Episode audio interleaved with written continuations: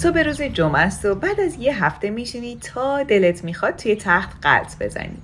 چشای نیمه بازت درگیر رد نور آفتاب پهن شده روی پرده و فرش کف اتاق میشه و تو شیشو بشه. یه چرت دوباره یا شروع روزی که صدای برنامه صبحگاهی رادیو و تلق طلو آشپزخونه توجهتو جلب می‌کنه و خواب از سرت میپرونه. همینطور که به سمت آشپزخونه میری بوی گوجه تفتاده میاد که خبر از یه املت خوش رنگ و بو میده و قرار صبح تعطیل روز جمعه همه اعضای خانواده رو دور یه سفره جمع کنه. پاشید دیگه پاشید. پاشید املت داریم.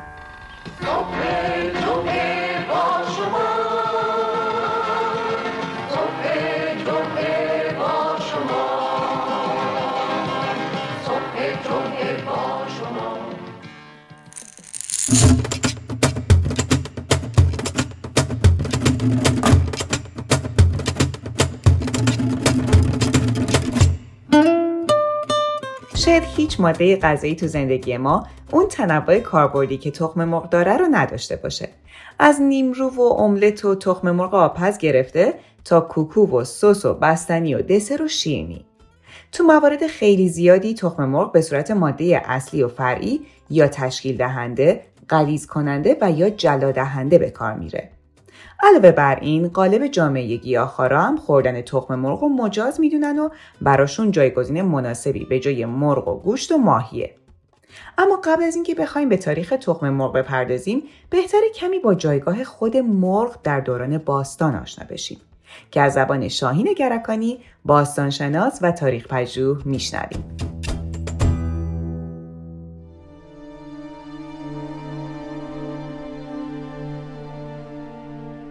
وقتی که برای اولین بار ژن مرغ‌های اهلی امروزی بررسی شد و با همدیگه مقایسه شد همه این مرغ‌ها به یک نیای مشترک رسیدند که این نیا همون مرغ وحشی آسیاییه که در قسمت‌های جنوب و جنوب شرقی آسیا زندگی می‌کرد. می‌تونیم به صورت مستند ادعا بکنیم که اولین مرغ اهلی در شبه قاره هند و در تمدن رود سند ریشه داره و برمیگرده به این دوره. علاوه بر این مردم تمدن سند با مردم بین النهرین روابط تجاری خیلی خیلی مستحکمی داشتن و اونها مرغ رو به عنوان یک فراورده ای که صادر می‌کردن به بین النهرین یکی از مهمترین فراورده هاشون بوده. یک لوح باستانی که تقریبا حدود چهار هزار سال قدمت داره در و متعلق به تمدن بین النهرین. هست داره اینو به ما میگه. تو این لوح باستانی به پرنده ای اشاره شده به نام ملوها ملوها. یعنی پرنده ملوها که از سرزمین ملوها میاد.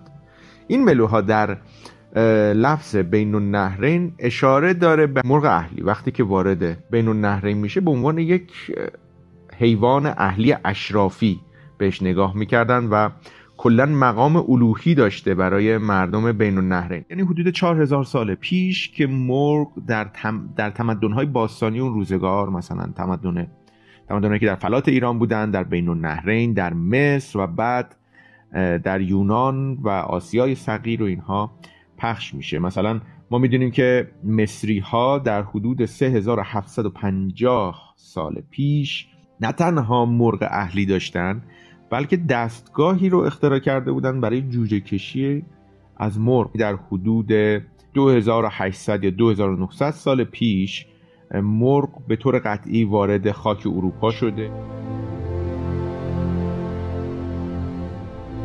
اما تخم مرغ امروزه بیشتر به صورت صنعتی تولید میشه و نوع خونگی یا رسمی اون که خیلی از مردم اونو ترجیح میدن دیگه به ندرت گیر میاد.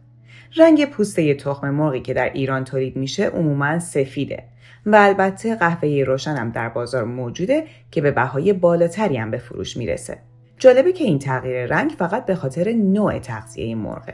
این مسیر صنعتی شدن پرورش مرغ و همینطور استفاده انسان از تخم پرنده ها به عنوان غذا پیشینه درازی در تمدن‌های باستانی و حتی قبل از اون داره. همون موقعی که انسان ها دانه جمع آوری می‌کردن یا شکار می‌کردن تخم پرندگان رو هم جمع آوری می‌کردن برای خوراکشون شواهد باستان شناسی ما میگه که انسان ها حداقل از دوره پارین سنگی تخم پرندگان رو به عنوان یکی از منابع اصلی تأمین پروتئین میشناختن و از اون استفاده می‌کرد در شبه قاره هند در جنوب شرقی آسیا تخم مرغ به عنوان یکی از فراورده های اصلی مرغ مورد نظر آدم ها قرار می‌گیره. خیلی جاها به مرغ به عنوان یک حیوان مقدس اشاره شده که نه برای گوشتش اون رو پرورش می‌دادن بلکه صرفا برای استفاده از تخم مرغ. اون مرغ رو پرورش می‌دادن برای مصری ها تخم مرغ خیلی خیلی مهم بوده و ارزش دینی داشته. مثلا مصری ها می اومدن تخم مرغ ها رو از دیوارهای معابد آویزان می‌کردن. چرا؟ برای اینکه معتقد بودن که تخم مرغ جلوگیری می‌کنه از تقیانهای وحشیانه و شدید رود نیل هرچه در تاریخ جلوتر میاییم همچنان تخم مرغ به عنوان یه ماده غذایی مهم شناخته میشه و جایگاه ویژه‌ای داره مثلا در سده 15 هم تخم مرغ تو آشپزی ترکای عثمانی انقدر اهمیت داشت که جایگاه ویژه‌ای به غذاهایی که با اون درست می‌شد داده بودند و تو دربار امپراتوری عثمانی محبوبیت بالایی هم داشتند. بلندترین فهرست از این دستورالعملها توی کتاب آشپزی عثمانی در این صده اومده که پیشنهادهایی برای تهیه تخم مرغ با گوجه، گوشت چرخ کرده، سوسیس، سیر، اسفناج، پیاز داره و حتی دستور پختی به عنوان غذایی نزدیک به املتای امروزی با پنیر هلندی هم در متن اون موجوده. اما املت چیه و ریشه اون از کجا اومده؟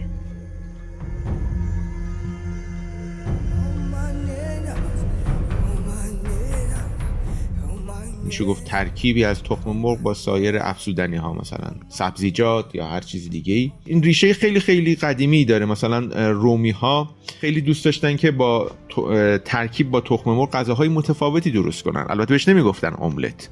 اما استفاده از کلمه املت که یک کلمه فرانسویه خب مسلما برمیگرده به کشور فرانسه. مثلا در حدود قرن چهاردهم میلادی ما غذاهایی داریم که بر پای تخم مرغ.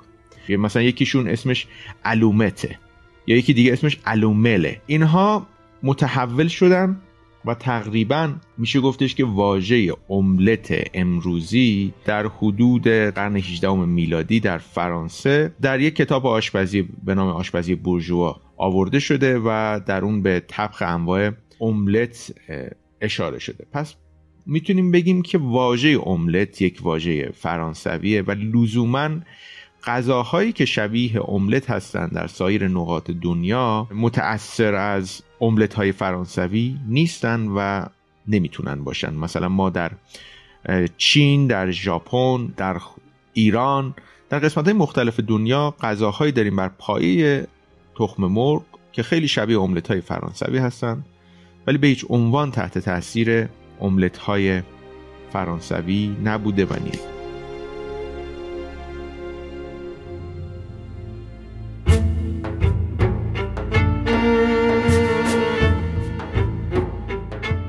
برای بررسی ریشه املت باید تاریخ این غذا را از تاریخ عنوان فرانسوی اون یعنی املت جدا کنیم.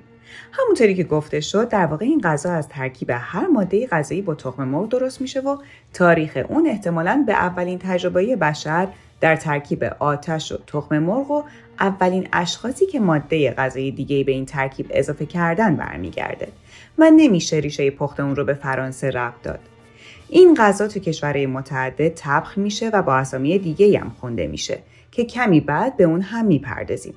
ولی لازمه قبل از ورود به این مبحث اول املت فرانسوی رو تعریف کنیم.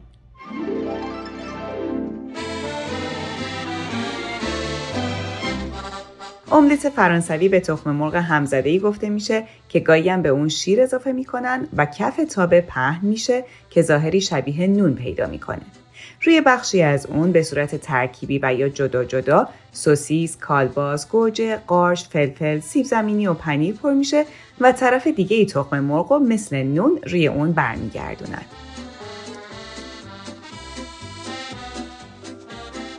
حالا به شرق برگردیم تا ببینیم در این سمت جهان املت به چه نامهایی خونده میشه. عثمانیا واژه گایکانا که در واقع تلفظ متفاوت و باستانی از همون واژه فارسی خاگین است استفاده می‌کردند. به طور کلی در فارسی خاگینه غذایی که با خاک یعنی همون تخم مرغ درست میشه و املت هم چیزی جز این نیست.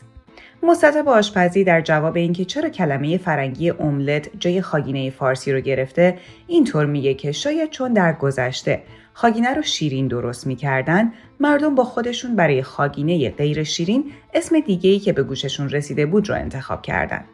شاید هم توی این اسم گذاری مختصری میل به فرنگی معابی در کار بوده. ولی در هند و پاکستان هنوز هم املت همون خاگین است. اما اینکه نشونه های این غذا املت یا خاگینه در ایران به کجا برمیگرده؟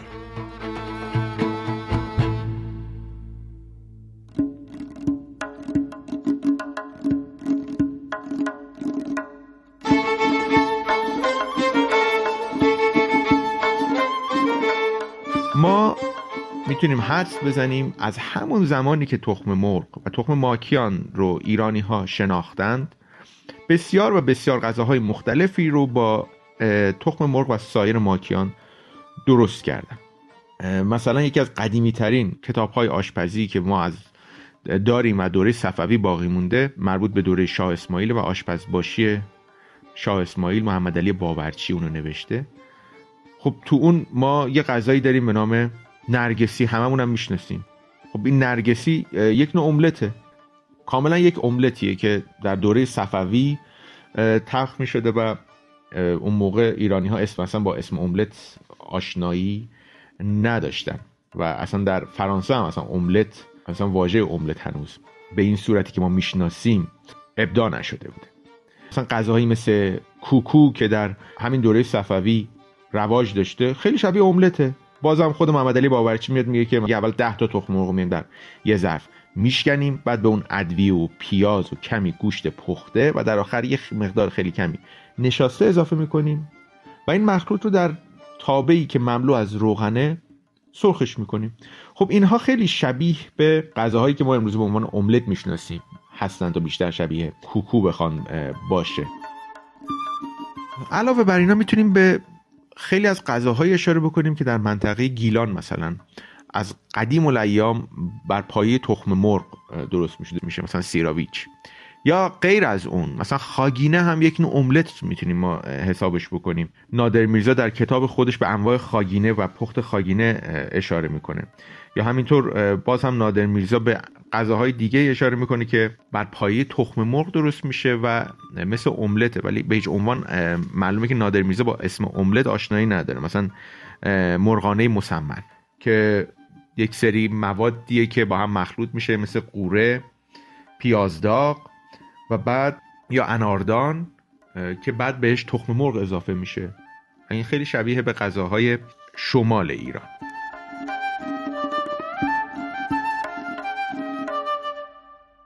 اونچه در بین ما به املت معروفه یعنی املت گوجه فرنگی چطور به ایران راه پیدا می‌کنه؟ احتمالا در اواخر دوره قاجاری هستش که روابط ایرانی ها با فرانسوی ها خیلی خیلی زیاد میشه زبان فرانسه میشه دومین زبان رایج در ایران احتمالا از اون زمانه که املت وارد میشه و تقریبا می‌تونیم بگیم در همین اواخر از اواخر دوره قاجاره که ایرانی ها به اون غذای نیمروی قدیمی که میشناختن و نادر میرزا در کتابش بهش اشاره می‌کنه. گوجه فرنگی اضافه میشه چون گوجه فرنگی یک متاع خیلی تازه بوده. در اواخر دوره قاجار اضافه میشه و برای اولین بار به عنوان یک گوجه پخته در کنار کباب خیلی مرسوم بوده و دوست داشتن ایرانی ها و بعد همین احتمالا گوجه پخته رو به نیمرو اضافه کردن و اون املت گوجه فرنگی که ما می‌شناسیم احتمالا ریشه در همون گوجه پخته های کنار کبابی داشته که شاید بعدا به نیمرو اضافه شده. املت گوجه فرنگی احتمالا احتمالا در همون از اواخر دوره قاجار درست میشه و به خاطر اون ترکیبی که داشته و نوظهور بوده چون گوجه تازه وارد ایران شده بوده و ایرانی ها این نوع طبخ روش از فرانسوی ها یاد گرفتن که به تخم مرغ یک چیز اضافه ای یک ماده خارجی دیگه اضافه بکنن مثل سبزیجات یا گوجه.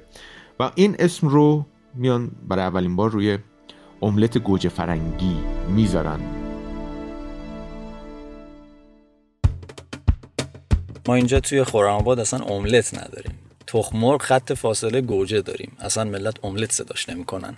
توی گویش محلی بهش میگیم خواه گوجه که خب همون تخمرغ گوجه. به واسطه لحن و حس خود کلمه املت می‌خوره که این کلمه و این غذا فرانسوی باشه. یه بار یه شنیده بودم که به معنی قاطی یا همخورده. واسه تصوری سخته که مثلا چه واسه ایران نباشه واسه ایتالیایی. جایی باشه. فکر می‌کنم اگه بخوایم املت و ترجمه درستی ازش داشته باشیم میشه خاگینه ما. خب حالا که به قدر کافی از سیر تاریخی املت آگاه شدیم وقتشه که بریم پیش کاپتان. امروز قراره برامون یه املت خوشمزه درست کنه و ما رو ببره با خودش به یه صبح جمعه ایدئال. امروز روز املته. روز تعطیلی و صبحونه عالی و یه صبحونه اساسی بخوری. سنگین شی تا سه چهار بعد از ظهر. همینجوری. ریلکس. لم بدی. دغدغه نهارم البته نباید داشته باشی. بعد دیگه یه وعده ساعت 6 و 7 بخوری و سبکم بخوابی. من خیلی وقته دارم تمرین می‌کنم که دیگه هشت شب به بعد چیزی نخورم. ولی مگه این فیلم دیدن و سریال دیدن می‌ذاره؟ یه سریال می‌بینی؟ بگی خب این قسمتش هم ببینم. این یکی هم ببینم. سر تو برمیگردونی می‌بینی سه صبح این وسط هم غذا دو دور هضم شده. خب معده خالی شده. با معده خالی هم که نمیشه خوابید. میری سر یخچال و از خجالت شکمت در میای بگذریم مواد لازم برای املت دو نفره. گوجه فرنگی که نقش اول این غذاست. من از کنسرو گوجه فرنگی درسته پوست کنده روژین استفاده می‌کنم. دو تا دونه هم تخم مرغ روغن زیتون نمک فلفل البته نان لواش که سنان باشه. همراهش پیاز و سبزی خوردن تازه باشه با چای شیرین و پنیر تبریزی. واو. فبه المراد. خب من تا ضعف نکردم برم سر وقت پختن املت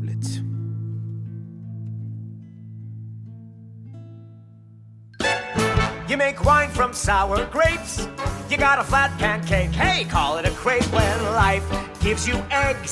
Make an omelet.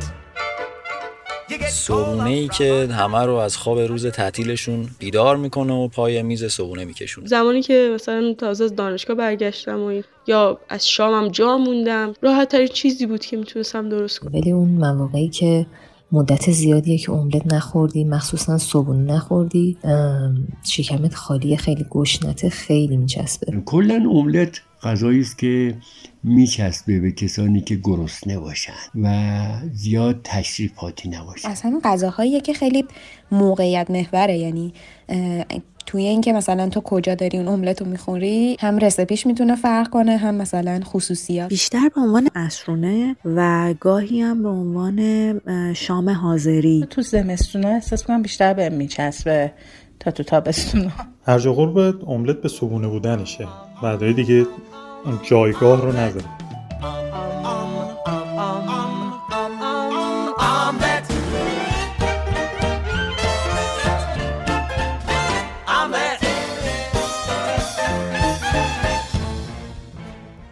املت غذای همراهیه که تو موقعیت های مختلف خورده میشه. مثل سفر و کوه و طبیعت که واقعا هم تو این موقعیت ها خیلی میچسبه. املت برای من یادآور کوه و در واقع یه سری کمپ و اینجور چیزا. روی آتیش با دود بوی دود بگیره خیلی میچسبه. تقریبا پایه ثابت طبیعت رفتنام یکی از وعده هاش املت هست. یادمه که دانشگاه که اصلا یه گروه تلگرامی هم داشت که جمعه ها با کوه همچین چیزی. و اصلا من یکی از دلایلی که ترغیب شدم با اینا برم مثلا این بود که اینا عکس می‌گرفتن شیر می‌کردن و خیلی املت درست می‌کردن میخوردن. اصلا انگار یه جوری رسم شده آدم می‌خواد میره مثلا مسافرت و به خصوص سفرهایی که حالا شما مثلا کمپینگ می‌کنین طبیعت و یه کلبه ای و تو راه و جاده اصلا انگار املت رو نزنی اون سفر سفر نمیشه. دوستمون بهش می‌گفتیم علی اسکانیا. یه دفعه ما رو از تهران برداشت برد بندر عباس. توی این فاصله اجاقش رو روشن می‌کرد و املت رو راه مینداخت bold ترین چیزی که از اون کوه رفتن یادم time ی بود که رسیدیم بالا و جا پیدا کردیم و مستقر شدیم و بچه ها دیگه شروع کردن املت درست کردن. هر کی یه کاری می‌کرد یکی فلفلش رو خورد می‌کرد نمی‌دونم گوجهش رو چیز می‌کرد تخم مرغ می‌زد آتیشش رو درست می‌کرد. عجب املتی هم از خدا وکیلی. فلفل زدی بچه ها مثلا آهنگ گذاشته بودن میرقصیدن این املت آماده می‌شد می دست به دست میچرخید و یه هر خوردی دیگه بری کنار دیگه. بقیه آقا بقیه بیان بقیه بیان. نون مونده؟ آره.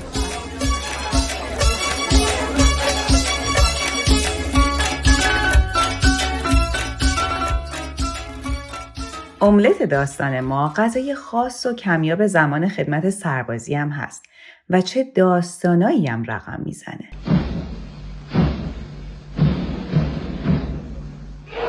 صبحانه‌هایی که توی سربازی به ما می‌دادن معمولا یه دونه از این کره های کوچیک یه دونه از این مرباهای خیلی کوچیک و یه دونه نون لواش بود. ما توی یه ساختمون اداری خدمت می‌کردیم و بدترین لحظاتش میشه گفت اوایل صبح بین ساعت همون 6 تا 7 زمانی بود که فرمانده ارشد اونجا که یه سرباز آشپز داشت خلاصه برای خودش برو بیایی داشت این سرباز آشپز رو مجبور می‌کرد که که براش املت درست کنه.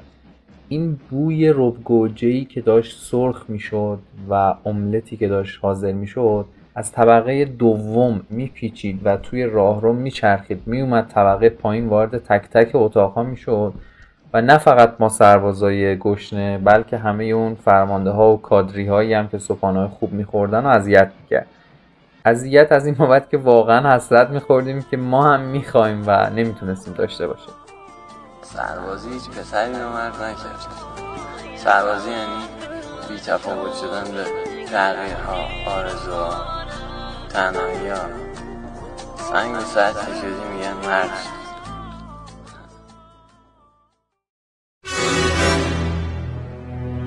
تو سربازی املت صبحونه خودش یه آپشن بود برای تقسیم سرباز. یعنی جایی که یه پیکنیکی بود و فرمانده اینجا صبحونه زدن می‌داد به بچه ها دیگه سربازای اون قسمت ها جز طبقه بالای جامعه پادگانی بود. حالا اگه یه سوسیس هم به این ترکیب گوجه و تخم اضافه می‌شد که دیگه هیچ. من جایی بودم که امکان این قضیه بود. بعد صبحایی که املت یا سوسیس تخم داشتیم به دوستامون تو قسمت دیگه که حالا همچین امکانی نداشتن می‌گفتیم فلان ساعت بیا اونجا. بعد زیر لباس و لای نردهای پنجره و اینا. بالاخره به هر ضرب و ضربه بود دیگه یه لقمه املت رو بهشون میرسون توی بازه زمانی اول فروردین تا پنجم فروردین معمولا تعطیلی رسمی بود و پادگان خیلی خلوت بود و یه سری آدم های فلک زده مثل من باید می‌رفتن اونجا و نگهبانی می‌دادن. خیلی از کادریا و فرمانده ارشدا مرخصی بودن و خب نمی اومدن پادگان. ما سربازها بودیم. یه روز به شکل خیلی عجیبی از اول صبح ما تصمیم گرفتیم که یه املت درست کنیم. اینطوری که یه نفر رفت بیرون با ماشین در واقع و قاچاقی 5 6 تا تخم مرغ آورد یه نفر رفت از ته آشپزخونه پادگان یه دونه مایتابه پیدا کرد. یکی یه دونه از این هیترای برقی که می‌ذارن توی اتاقا تا گرم بشه رو آورد. یکی یه ذره رب از یخچال فرمانده کل دزدید آورد یه نفر یه قاشق آورد و خلاصه یه نفر رفت نون گرفت. هر کی یه کاری رو انجام داد تا ما 5 6 تا سرباز بتونیم یه املت بخوریم. درست کردن اون املت فکر کنم 40 دقیقه 50 دقیقه به راحتی طول کشید. چون که هیتر خیلی خیلی دمای زیادی نداشت و مجبور شدیم به جای روغن از این کره های صبحانه استفاده کنیم که خب کیفیت آشغالی داشتن. ولی در مجموع یه چیز نپخته خامی که فقط یه ذره بوی املت می‌داد و خوردیم. ولی انقدر به ما چسبید. انقدر به ما چسبید که فکر کنم بهترین صبحانه کل دوران خدمتمون شد.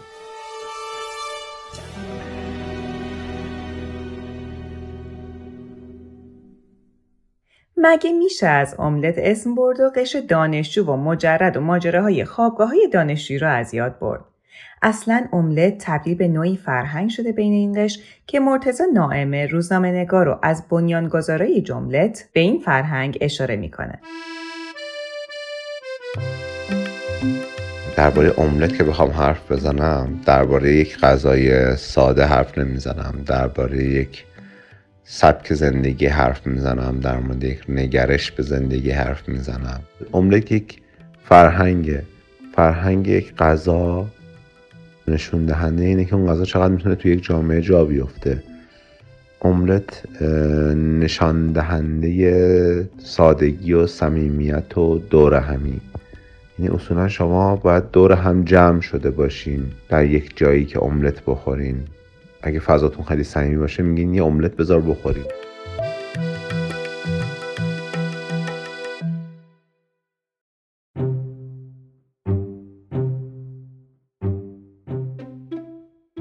کسایی که تجربه خوابگاه دارن به خوبی از جایگاه ویژه املت با خبرن.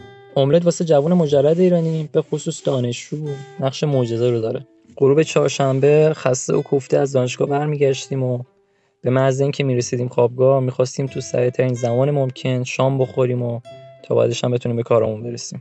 اینجا بود که املت در نقش superhero وارد می‌شد و سرآشپز اتاق از توی یخچال چند تا تخم مرغ برمی داشت و با یه قوطی رب با نمک و فلفل می‌رفت سمت آشپزخونه. و زیر ده دقیقه با یه املت پرملات برمیگشت و میشستیم دور هم میخوردیم. املت یکی از اون وجوه اشتراک بود. ما رو دور همدیگه جمع کرد. یک زیستی داشتیم که با واسطه اون زیست املت ساده ترین و بهترین غذایی بود که می‌تونستیم بخوریم. و ما رو دور یک چیزی جمع می‌کرد که بتونیم با همدیگه دیالوگ بکنیم. این بود که خیلی ارزشمند می‌کرد داستان. یه بار من داشتم برای اتاق که اتفاقا اتاق شلوغی هم بودیم املت درست می‌کردم. وقتی املت آماده شد هر جور حساب کردم دیدم اگر من با همین ظرف املت برم داخل اتاق و غذا رو جلوی بچه ها بذارم به ثانیه نکشیده املت تموم میشه. پس بدونی که به بچه ها بگم رفتم و از اتاق بغلی نون گرفتم و برای اینکه خودم رو اول از همه نجات بدم دو سه تا لقمه سریع برای خودم گرفتم و خوردم و بعد ظرف غذا رو بردم برای بچه ها.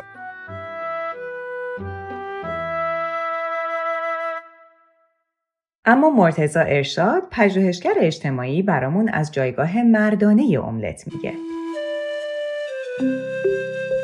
ساده و در دسترس بودن مواد اولیه شیوه پخت و مزهدار کردن باعث شده که املت در فرهنگ پخت غذایی که زنان مسئولیت اصلی رو به دوش دارن به عنوان غذایی برای پخت مردانه هم اونها رو ترغیب باشپزی بکنه. املت در جمعهای مردانه پسرونه دانشجویی و غیره همیشه یکی از انتخاب هاست زیرا دستور طبخ آشنا و ساده ای داره و به همین دلیل افراد زیادی در زندگی روزمرهشون بارها املت پخته و صرف کردن. در محیط های کارگری املت بر پایه نان زیاد هم یکی از انتخاب های اقتصادیه که می‌تونه تأمین کالری بالایی داشته باشه و ساده و راحت پخته میشه و خیلی سریع استفاده میشه.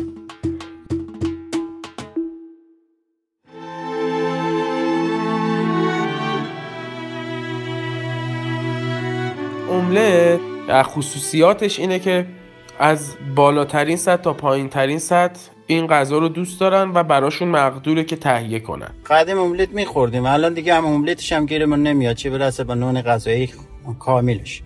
الان قدیم به داخل ما کار می‌کردیم 35 هزار تومن 40 هزار تومن آره املت و تخم مرغ با نون بربری املت با نون لواش به همین نونای معمولی دیگه. نمی‌تونیم حتی نون سنگک هم بریم من 23 ساله که شاطر نونای بربریه بیشتری مشتری های ما معمولا برادران افغانستانی هستن که نون بربری بیشتر می‌برن. معمولا با املت می‌خورن نون بربری رو. شاید یه زمانی به عنوان صبحانه ارزون یا وعده غذایی ارزون برای قشر کارگر حساب می‌شد. ولی الان دیگه با این وضعیت فکر نمی‌کنم خیلی جزو غذاهای به صرف و ارزون محسوب بشه. نظر اقتصادی خب املت روبی با چند تا قاشق روم مسئله حل میشه. من رستورانایی هم رفتم که مثلا صبحونه بخورم که املت شگفت زدم کرده از نظر قیمت. ما املت رو در طبقه اجتماعی بالای جامعه طبقه اجتماعی پایین جامعه حتی اکثر 5 درصد اختلاف قیمت خواهد داشت. خیلی اختلاف قیمتی نداره ولی خب بقیه غذا بستی که کجای شهر می‌خوری حتما متفاوته.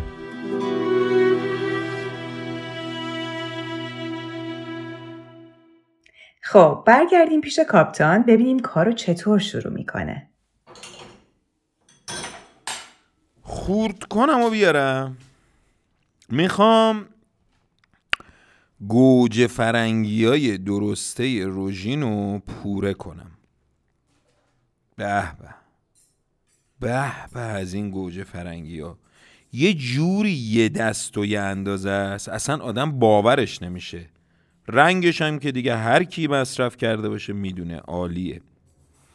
توی یه آب گوجه فرنگی بی نظیره حتما امتحانش کنید. می‌خوام یه توضیحی در مورد محصولات کارخونه ای بدم. من دوستای زیادی دارم که کارشون تولید مواد غذاییه. این دوستای من که در تولید مواد غذایی کارخونه ای کار می‌کنن من تلاش و تکاپوشون و چالشی که برای تهیه مواد اولیه مرغوب دارن و دیدم همیشه. یعنی فصل گوجه فرنگی که میشه میگردن میگردن. گوجه فرنگی هایی سعی می‌کنن بهترین ها رو به دست بیارن. از سر زمین می‌خرن. یا وقتی فصل می‌خوان کنسرو بگیرن کنسرو بریزن کنسرو نخود فرنگی باز دوباره محصول دنبال محصولن محصولای خوبی داشته باشن. با پیشرفت تکنولوژی که در زمینه صنایع غذایی هست واقعا صادقانه باید بگم که محصولاتی که کارخونه از لحاظ کیفیت و سلامت از خیلی از محصولاتی که ما داریم به اصطلاح تازه از فروشگاه ها می‌خریم یه سر و گردن بالاترن. البته کارخونه هایی که استانداردهای درستی رو رعایت می‌کنن. خسته نباشید میگم به همه افرادی که برای صنعتمون روز و شب زحمت می‌کشن. خب خب بسه بسه. گوجه فرنگی ها رو پوره می‌کنن.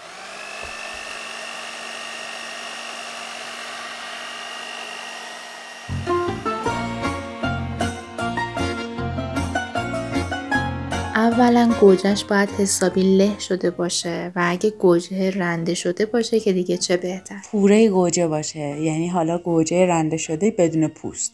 نه روب نه گوجه تیکه تیکه ای چون مثلا پوست گوجه دوست ندارم بیاد زیر دندون. به گوجهش زیاد پرداخته بشه مثلا پوست گوجه که خب خیلی امتیاز منفی حساب میشه به نظرم برای املت گرفته بشه و گوجهش رنده بشه و خلاصه که یه طوری باشه که وقتی می‌خوری این گوجه ها زیر دندون نیان و تو فقط طعمش رو احساس بکنی توی املت. من شکلی از املت رو دوست دارم که تیکه های گوجه و تیکه های سفیده تخم مرغ مشخص هستند.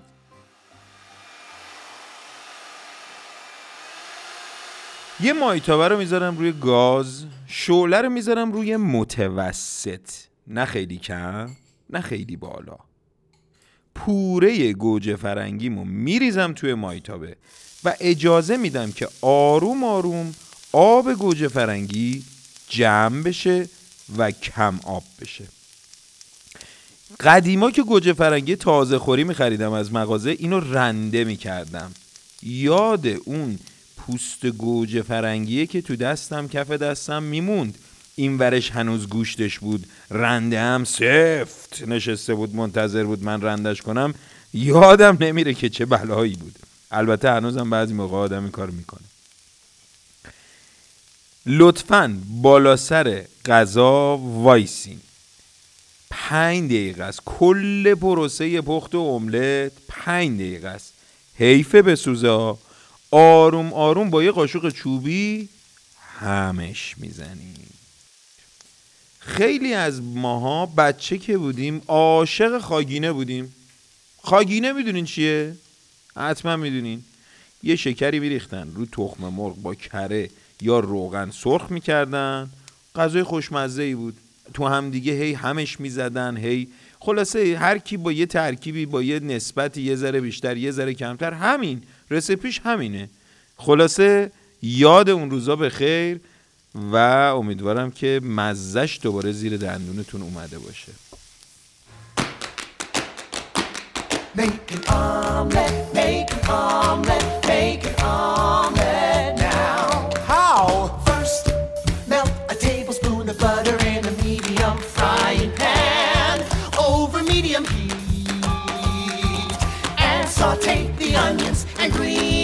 Pepper till they're tender. Add the ham pieces. Make an omelet, make an omelet, make an omelet. یه موقعی یه سریا میان املت رو با پیاز درست می‌کنن پیازهای درشت درشت سیر می‌زنن بهش فلفل دلمه قارچ پیازچه بعضی رب اضافه می‌کنن که خیلی معروفه. معمولا بین رایی ها فقط رب میدن به آدم با تخم مرغ. در واقع املتشون پایش ربه. کلا املت انواع و اقسام داره. املت فرانسوی اسپانیایی مکزیکی همشون برای خودشون املتن دیگه. فقط یه ذره مواد اولیهشون با ما متفاوت میشه. مثلا در مورد املت فرانسوی بهتون بگم که خیلی ساده است. کلا فقط تخم مرغ نهایتا یه سبزی تازه که روش میریزن می‌تونه جعفری هم باشه. نکته ای که دارن فرانسوی ها تو پخت املت اینه که تخم مرغ و وقتی تو کاسه میشکونن و هم می‌زنن به اندازه یه ته استکان آب اضافه می‌کنن. بعد روی کره داغ میریزن. این باعث میشه که یه حالت خامه‌ای نرمی پیدا می‌کنه. شگرد املت فرانسوی اون کریمی بودنشه همین. بعد دو طرفش هم می‌ذارن رو هم. روش هم یه ذره جعفری تازه یا گاهی پنیر میریزن. خب آب گوجه فرنگی هم کم کم گرفته شده. روش سه چهار تا قاشق روغن زیتون میریزم. حرارت رو خیلی بالا نمی‌برم که روغن زیتونمون نسوزه. قبلا در مورد این موضوع توضیح دادم. روش نمک و فلفل سیاه هم میپاشم. بله.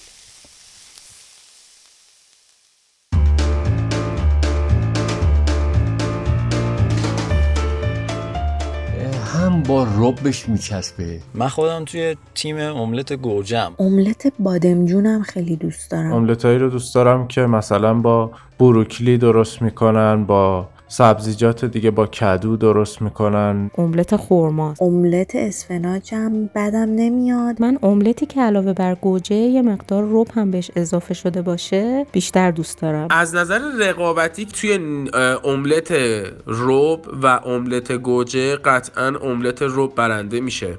یه چیز باحال دیگه هم که داره اینه که املتت پیازداغ داشته باشه یا نه؟ پیاز سرخ کرده آدم بریزه توش خیلی خوشمزه میشه. فکر کنم هر کی چیزی بهش اضافه می‌کنه. مادر بزرگم مثلا فلفل رنگی اضافه می‌کنه. مامانم همیشه دوست دارن که با املت خیلی خلاقانه و متنوع برخورد کنن. برای همین یه موقع ما می‌بینیم که یه ماهیتابه بزرگ اومد وسط سفره که انواع اقسام سبزیجات توشه.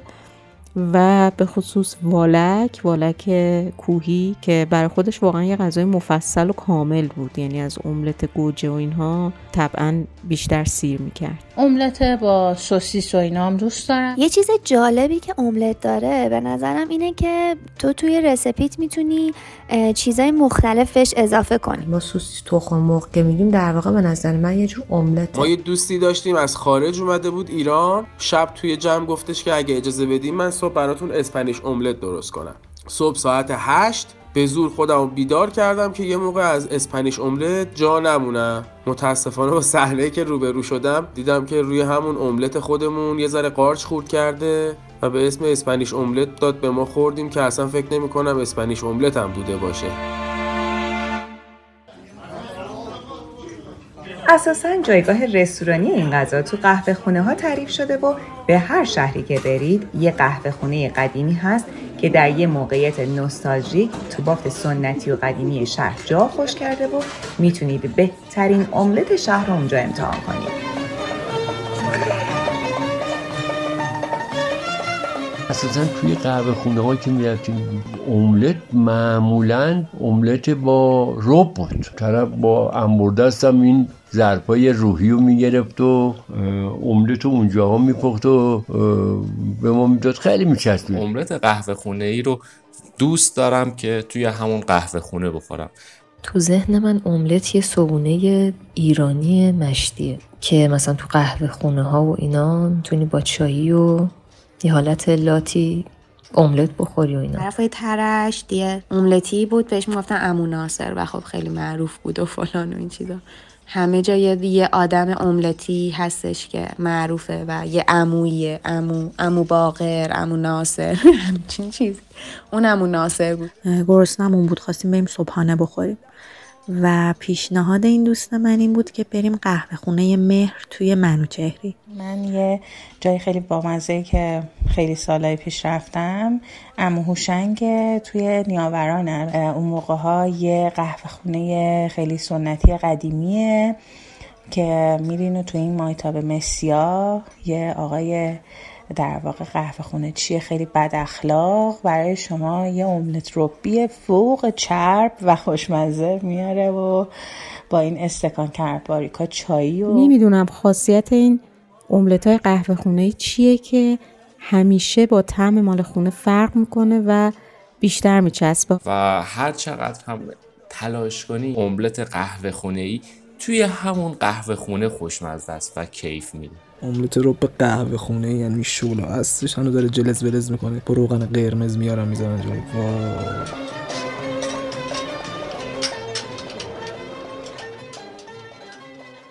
توی سفرم به رامسر بود. از دوستان آدرس یک قهوه خونه رو پرسیدیم و اونها جایی به اسم قهوه خونه عباس نظامی رو به ما معرفی کردن.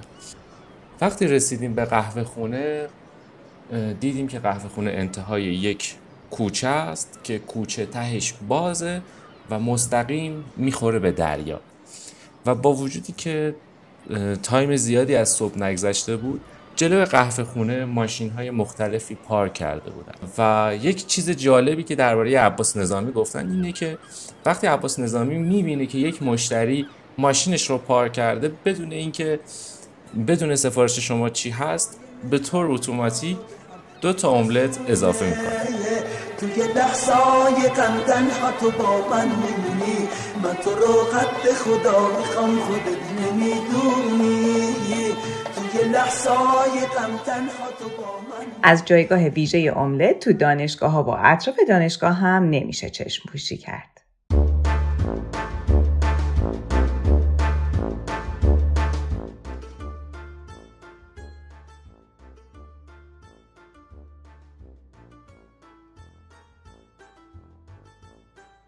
توی دانشگاه تهران یه حالت بوفتوری هست که معروف به زیرج املت و نوشیدنی و چیزای این شکلی داره.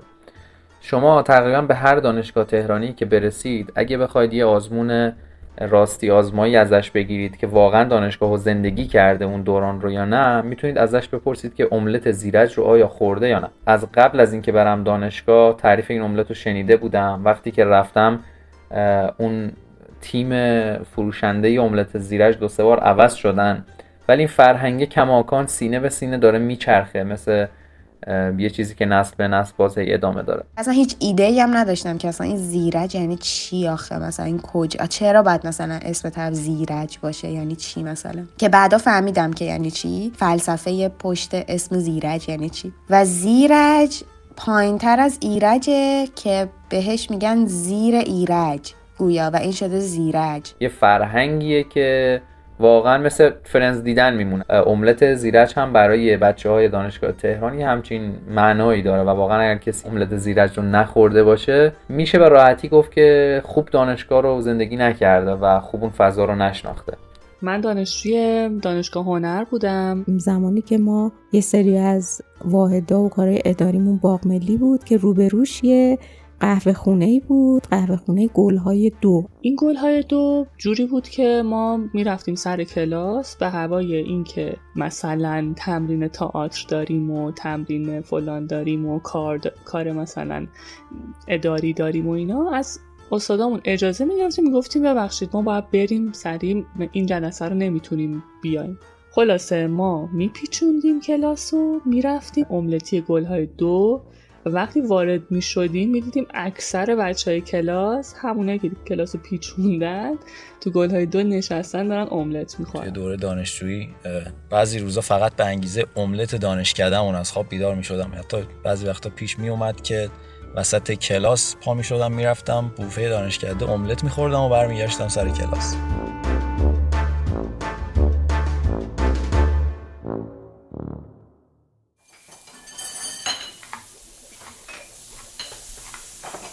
یه ذره که گوجه فرنگی سرخ شد توی کاسه دو تا تخم مرغ میشکنیم آها. دو تا تخم مرغ و یه کوچولو همش می‌زنیم. آه آه. باورم نمی‌شده که یه روزی بخوام برای همه توضیح رسپی املت بدم برای همه خندم می‌گیره. دیگه املت رو همه بلدن. همه. سفیده و زردش قاطی بشه. یادتون نره. خیلی هم همش نزنین که سفید بشه. بله. حالا خیلی آروم به مواد داخل مایتابم اضافه می‌کنم. به نظر من هر چی مقدار گوجه فرنگی املت مانیفست دارم میدم. به نظر من هر چی مقدار گوجه فرنگی املت بیشتر باشه و تخم مرغش کمتر باشه املت املت تره من گاهی وقتا با یه کنسرو گوجه فرنگی روژین فقط یه دونه تخم مرغ می‌زنم. وای. اونو باید بخورین ببینین چقدر عالی میشه. یادم میاد یادم میاد. اون موقع ها که گوجه فرنگی تازه خوری خیلی میخریدم برای املت یک کیلو گوجه فرنگی رو با یه دونه تخم مرغ زدم. بازم جا داشت. تخم مرغش زیاد باشه انگار داری نیمرو می‌خوری. خب نیمرو بخور. دیگه چرا املتش می‌کنی؟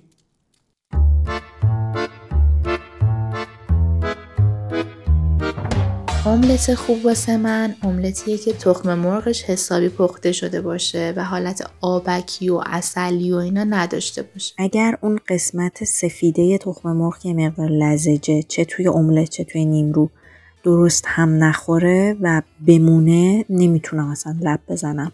به شخصه می‌تونم بگم املت رو واقعا دوست داره است و ممکنه توی هفته چندین بار این غذا رو درست کنم. ولی یه چیزی که درباره املت ممکن اشتها رو کور بکنه اون مرحله که گوجه و تخم مرغ و هر چی که هست تو داری هم می‌زنی یه مایه ای یه مایه قشنگ شلوول. تشکیل شده اون صحنه زیاد اشتها آور نیست. املت رو یا حالا در کل تخم مرغ رو نباید با قاشق یا چنگال فلزی یعنی حتما باید چوبی باشه حالا یا هر جنس دیگه غیر از فلز.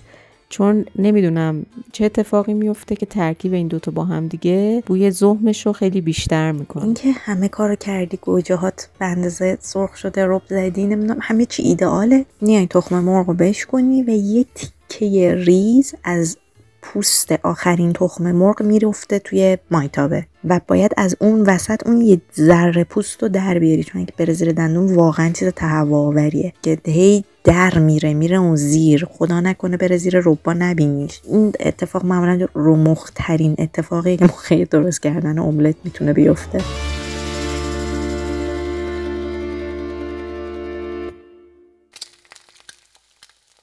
یه چیزی هم در مورد این که من تخم مرغ رو هم زدم تو کاسه بهتون بگم. ببینین اینقدر این رسیپی ساده است. ما هی داریم بیخودی به سلم زیمبو میدیم. خیلی راحت می‌تونین تخم مرغتون هم روی گوجه فرنگیتون بشکنین همه هم این کارو می‌کنن. ما داریم یه ذره عداشو زیاد می‌کنیم. آروم آروم همش بزنین. اگه دیدین روغنش کمه یه کوچولو هم باز روغن اضافه کنید. حواستون باشه ته نگیره دیگه املت. تهدیگ نشه. که بدترین تهدیگ سیاه دنیا تهدیگ املت. تهدیگ املت رو خیلی دوست دارم. خصوصا اگه بسوزه برشته تر از حالت عادیشه که دیگه خیلی عالیه. املت فقط و فقط باید توی یقلبی درست بشه تا کار در بیاد. همون ظرفایی که توی قهوه خونه ها سراغ داریم. ظرف روی رو ترجیح میدم برای املت. مثلا اون سرخ شدن تهدیگش بهتر در میاد توی روی. بعد بعد حال میده. این با قاشق که می‌کشی کفش اینا رو می‌کنی. اون بخشش که با نون جمع میشه که خیلی خوبه. ولی معمولا اون بخشش که با قاشق نمی‌تونی ازش بگذری می‌کشی کف مایی تا به و جیغ مادرها از هر جایی از خونه که باشن صداشون می‌رسه.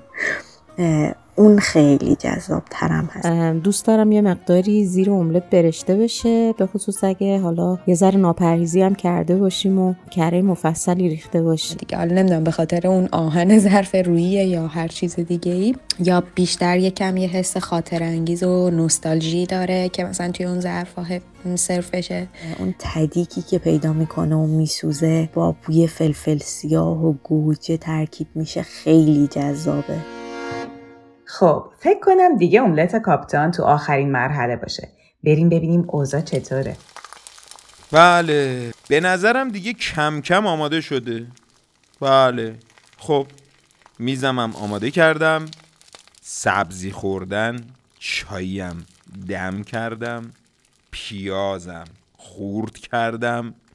پنیر تبریزم گذاشتم. برای ماهیگیری. دیدی این پنیر تبریزی یه ذرش خورد میشه با قاشق چای خوری دنبالش میتوی تو زر.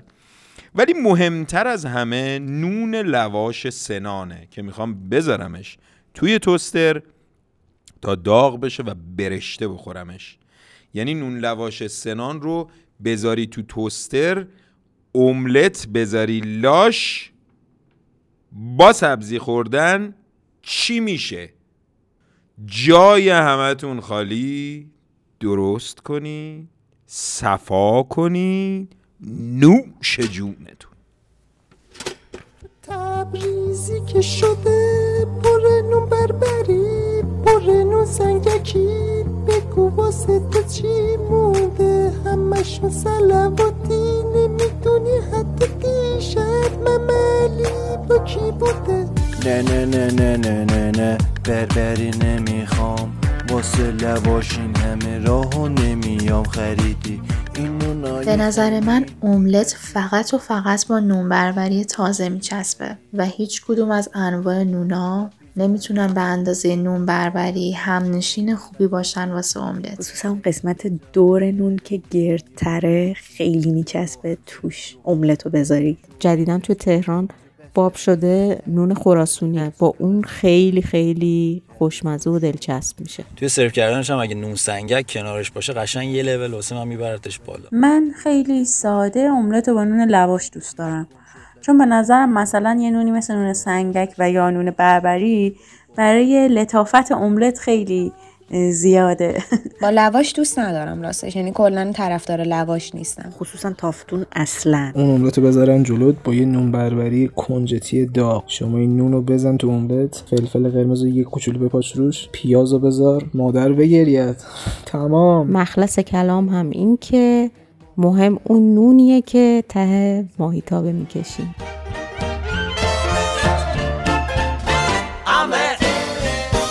یکی از جذاب ترین دورچینایی که کنار املت می‌تونه سرو بشه به نظرم زیتون پرورده با خیارشور و گوجه slice شده و اینا. ریحون تازه است با فلفلی که کمی تا حد زیادی تند باشه. املت با لیمو خوشمزه است. این لیمو شیرازی های کوچولو. سبزی و پیاز رو دوست دارم. نعنا ریحون خیلی جوابه دیگه. کلا اون نعنا ریحون با همه چیز خوبه. یک چیز دیگه راجع به املت که هست اینه که با ساید دیش های مختلف می‌تونه تبدیل به وعده های مختلف بشه برای من. مثلا حالا نه همراهش ولی یک با یه فاصله زمانی بعدش اگه چای شیرین بخورم به نظرم صبونه است. ولی اگه با دوغ و مثلا پیاز و لیمو یا حتی ترشی فلفل بخورم میشه نهار یا شام. این ساید دیشش روی اینکه چه وعده باشه خیلی تاثیر داره.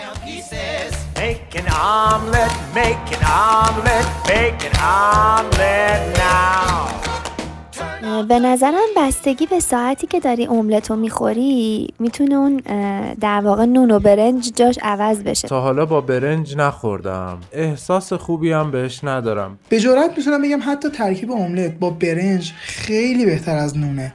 مخصوصا اگه برنج ایرانی کته باشه. واویلا.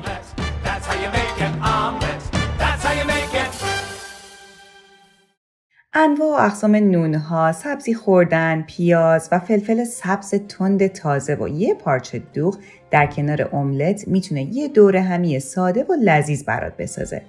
مثل جمع شدنهای خودمونی که خستگی و فشار اقتصادی میزبان رو هم به همراه نداره و بهانه فقط دیدار و دوره هم بودنه. املت جز غذاهای همراهیه که بین همه اقشار و در همه مکانها و زمانها می‌تونه حضور داشته باشه و امیدواریم این حضور تو شادیها و خوشیهاتون باشه.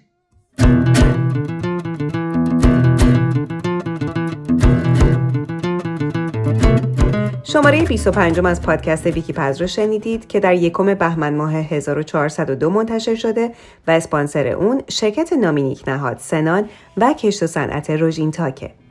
این شماره از پادکست ویکی پز حاصل لطف و مهر عزیزانیه که تجربیاتشون رو بدون هیچ چشم داشتی با ما در میون گذاشتن. اما تیم سازنده ویکی پز مالک و صاحب امتیاز این پادکست رضا میکایی زاده و کانون تبلیغاتی اوژانه. تهیه کننده پادکست رامیار منوچهرزاده و کارگردان اون نگین فیروزی بوده. امیر بهادر بیات نویسنده و پژوهشگر این شماره است و ماعده علیپور اون رو در این مسیر همراهی کرده. گویندگانمون رضا میکایل زاده و نیلوفر کرانیزاده هستند. نویسندگی متن غذاها رو منا قفاری بر عهده داشته و تدوین رو فرزانه رضایی انجام داده.